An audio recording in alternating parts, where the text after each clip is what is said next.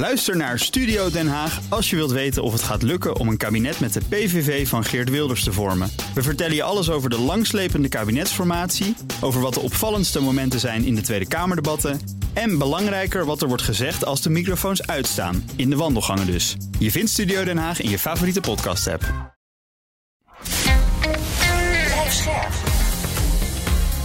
BNR Nieuwsradio.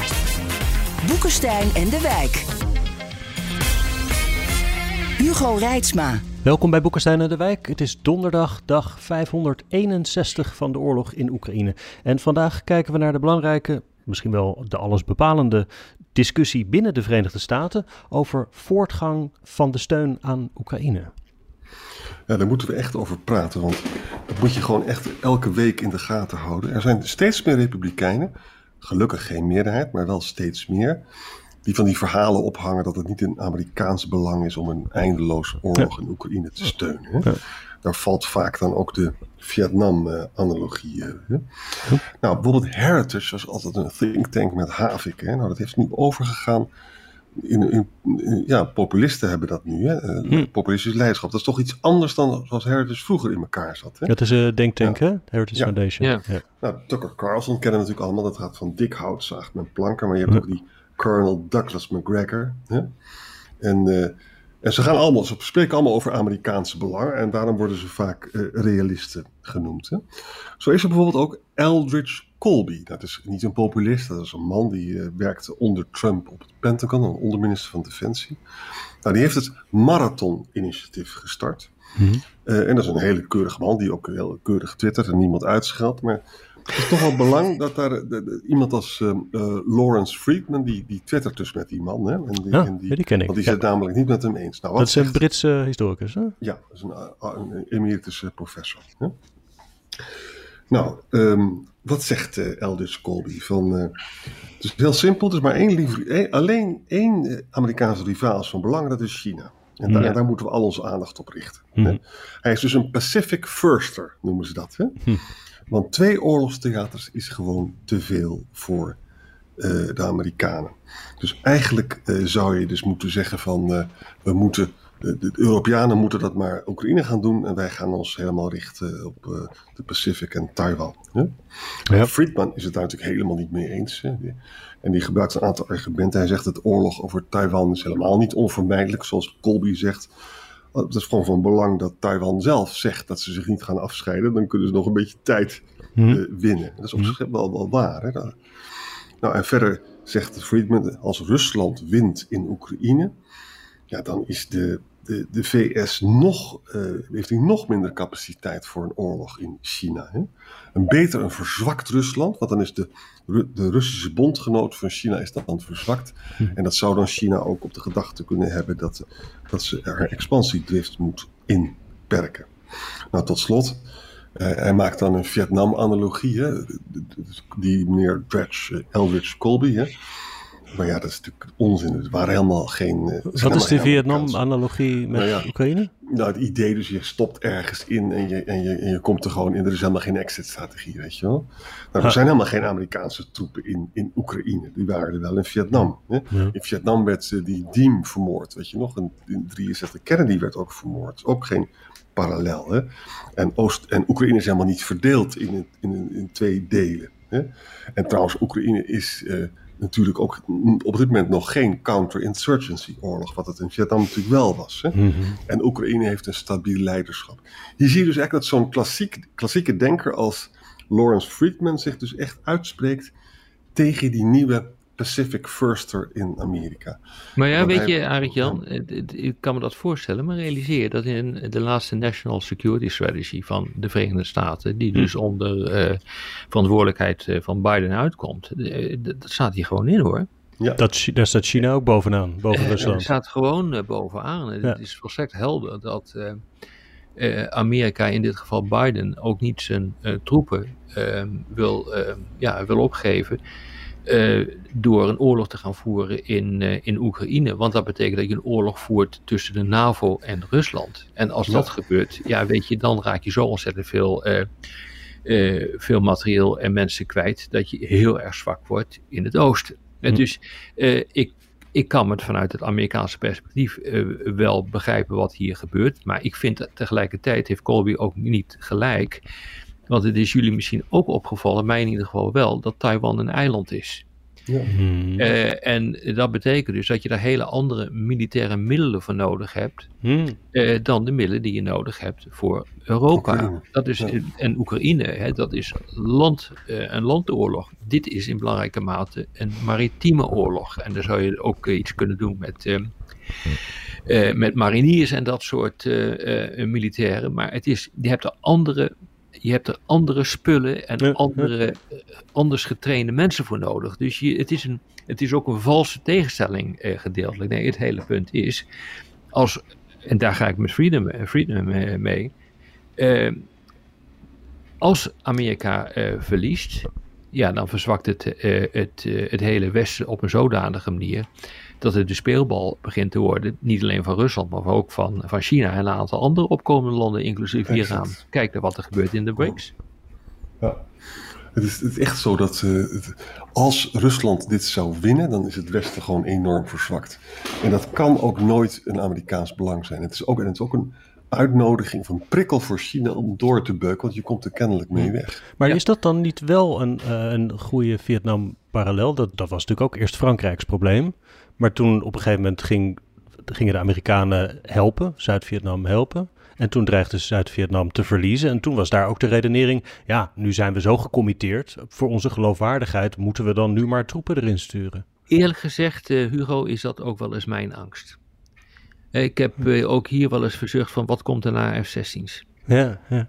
Uh, nou ja, na F-16's uh, komt, komen of kernwapens of, of troepen die je erin wilt zenden om mee te gaan vechten.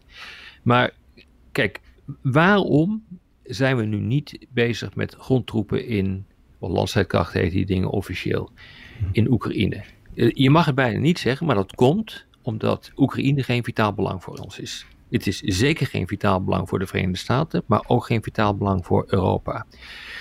Dat kan het wel gaan worden op het moment dat we daar gaan verliezen. Oftewel, hm. wanneer Rusland gaat winnen, dan eh, gaat er een dynamiek optreden. Uh, waarbij het, het verliezen, het niet verliezen, een vitaal belang begint te worden. En dan moet je wel met grondtroepen erin. En dus het is wel spannend uh, wat hier gebeurt. Ik bedoel, ik zou ook nu niet durven voorspellen hoe de wereld er over een jaar uitziet. Maar dit is, dit is echt iets uh, waar mensen niet over na willen denken. Uh, mensen roepen uh, dat natuurlijk Oekraïne een vitaal belang is, maar dat is het niet. En dat is het niet omdat we daar geen grondtroepen naartoe sturen. Als het dat hm. wel zou zijn, dan zou het een vitaal belang zijn. En een vitaal belang is bijvoorbeeld de bescherming van het NAVO-gebied. dat wordt al gedekt door het NAVO-verdrag en artikel 5. Een aanval op één is een aanval op ander. Dan heb je gewoon geen keus. Maar in Oekraïne heb je nog steeds een keus. weet je, ik denk er als volgt over.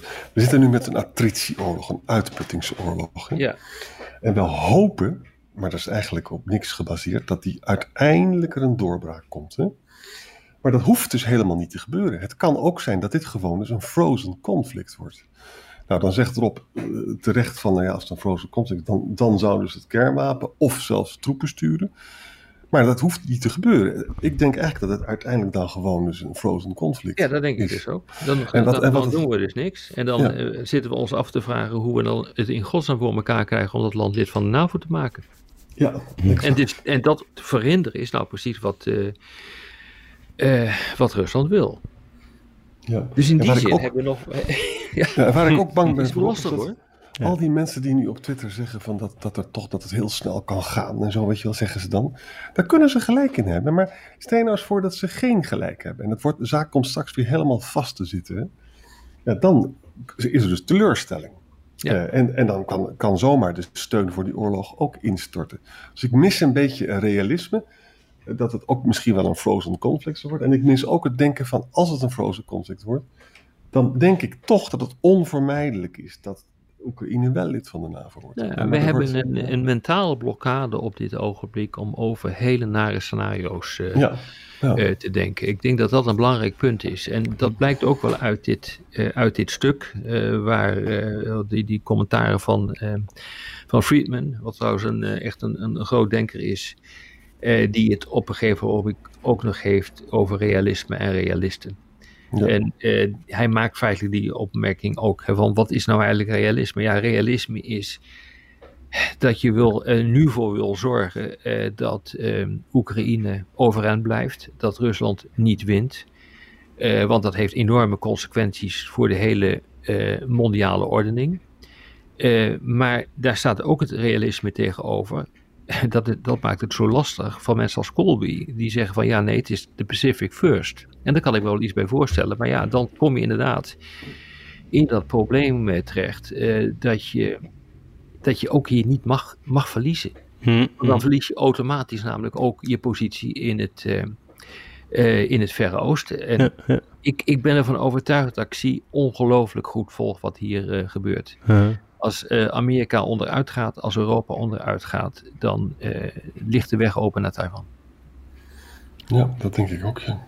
En zou het, als ik eventjes toch met die Pacific Firsters probeer mee te denken. Jij zegt dan Rob, het zijn andere wapensystemen, want het ene is een landoorlog. Maar je hebt natuurlijk ook wel, ja, je zal voor allebei raketten nodig hebben en dat soort dingen. Oh, en kan het niet ook zijn dat uh, de VS zich zo committeert aan, aan Oekraïne dat ze in China denken, nou, Amerika is nu wel een beetje afgeleid. Dan, dan is dit misschien toch het moment om uh, Taiwan snel te pakken. Dat, denk ik, dat denk ik, niet. Dat denk maar, ik niet. En, maar HIMARS kan je ook gebruiken in Taiwan. Ja, maar die, ja, dat is ook zo. Maar dan moet je eerst het land uh, zien te bezetten. Of dan moet je eerst al land ja. zien te komen. Dus ik denk als dit gebeurt, dan ligt het echt voor de hand om er een maritieme operatie van te maken. Zo nodig uh, ondersteund met, met mariniers. Maar ik, nee, dat, ja, ik denk dat dat toch van een wezenlijk anders, uh, hm. van een wezenlijk ander, uh, ander punt is. Tenminste, de scenario's die ik ervan heb gezien, wat de Amerikanen zouden doen uh, rond Taiwan, dat is in belangrijke mate is dat, is dat maritiem. Ja. Nee, maar je hebt natuurlijk wel een, een punt. Maar dat is ook precies de reden waarom de Amerikanen, als er weer een akkefietje is rond Taiwan, toch weer met schepen daar naartoe gaan, vlagvertoon plegen. Ja. Maar dat wordt steeds lastiger hoor. Om de afschrikking uh, nou ja, op dat hebben we natuurlijk gezien met dat, uh, uh, dat bezoek van, toe, hoe heet ze ook alweer? Pelosi. Pelosi.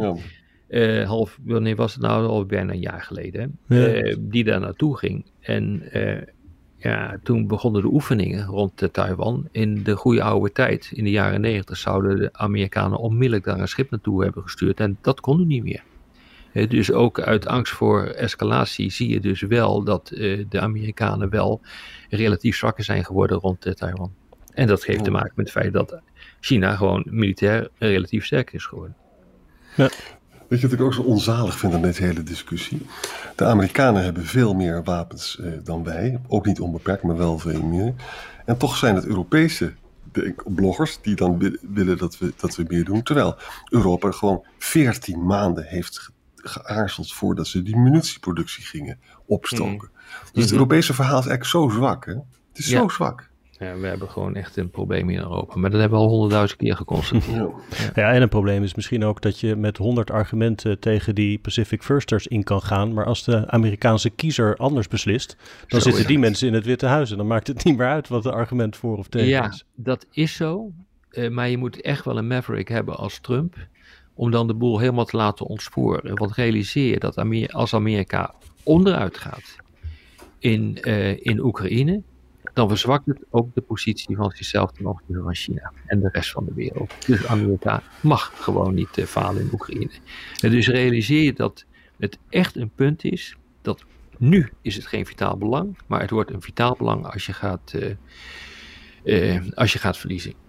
En dus dat ligt echt anders. En dan hmm ook een president die een, die een Pacific Firster is, die moet zich realiseren dat dit aan de hand is. Al hooguit een man als Trump zou dat misschien niet doen, maar een normale, een normaal denkende president, die denkt volgens deze lijnen. Maar wat ik dan eng vind erop is dat van al die republikeinse kandidaten zijn er nogal wat die dus dit ook tegen de steun aan Oekraïne zijn. Hè? Ja. Ik bedoel, het is toch allemaal niet erg aangenaam om dat te, te zien. Nee. En verder, ja, de, de Democraten die denken dus dat alleen Biden Trump kan verslaan. Maar ik vind Biden ja. wel een beetje oud, als ik het zeggen mag. Tjonge, ja, dat jongen, jongen. Ja, dat geldt ook voor Trump hoor. Maar goed, ja. die, is, die kan moeilijk hem afschilderen als een jonkie. Die net komt kijken. Ja. Jongen, dat is alweer uh, over, een, over een jaar, hè? Ja, de Amerikaanse verkiezingen. Gaat wel Het hard. gaat heel snel. Het gaat heel snel. We worden oud.